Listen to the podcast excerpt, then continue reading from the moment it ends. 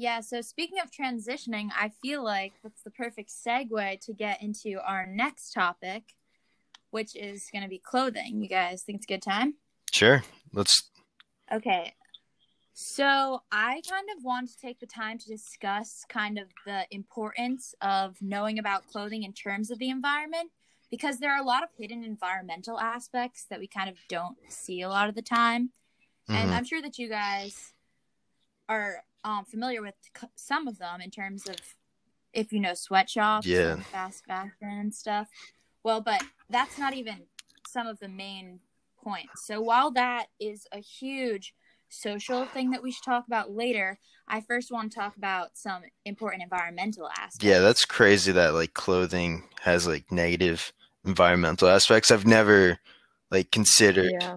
that clothing is a is a cause of environmental aspects. That's I mean that's kind of mind blowing that what we wear and what we kind of have to do is going to produce toxins and chemicals that are bad. hmm Yeah, it's mostly in terms of fast fashion, Oh. so like cheap clothes that you would Um. get because a lot of the like creation and um work that goes into putting these pieces of clothing together, there's like toxic emissions and fumes like for example, acetic acid and like formaldehyde and so many other things are released into the atmosphere just from like the factories and stuff and this is one of the major causes of global warming and like the destruction of the ozone layer. So that's kind of crazy. And then So- also, No, so. I just have a question. Um, so Yeah. what qualifies as fast fashion? I'm just not that. I just don't know a lot about the topic. Like, what's yeah, fast so fashion? fast fashion is fashion that is mostly outsourced to third world countries to be made in Oh, these okay. sweatshops, which is just a factory with horrible working conditions for the workers.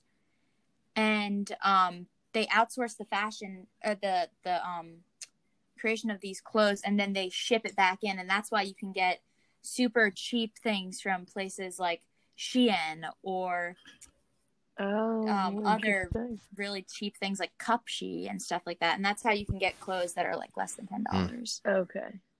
And also, in terms of these clothes that you're buying, there's ways that they dispose of the chemicals, and that is kind of just tainting water sources all over and just harming villages.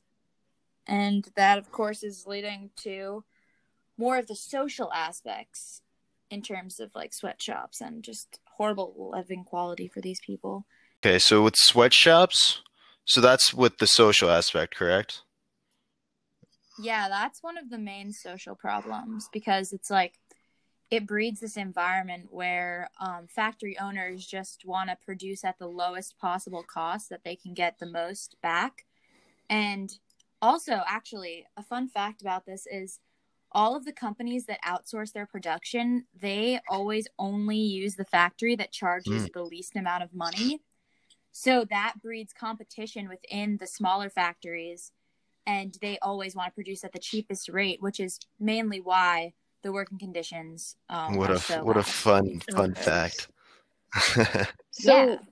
So what would you suggest that like we as like Lehigh students can do? Because obviously we're not going to be able to like fix the problem, just us. But like, what steps can we take like on the daily to, you know, help this problem?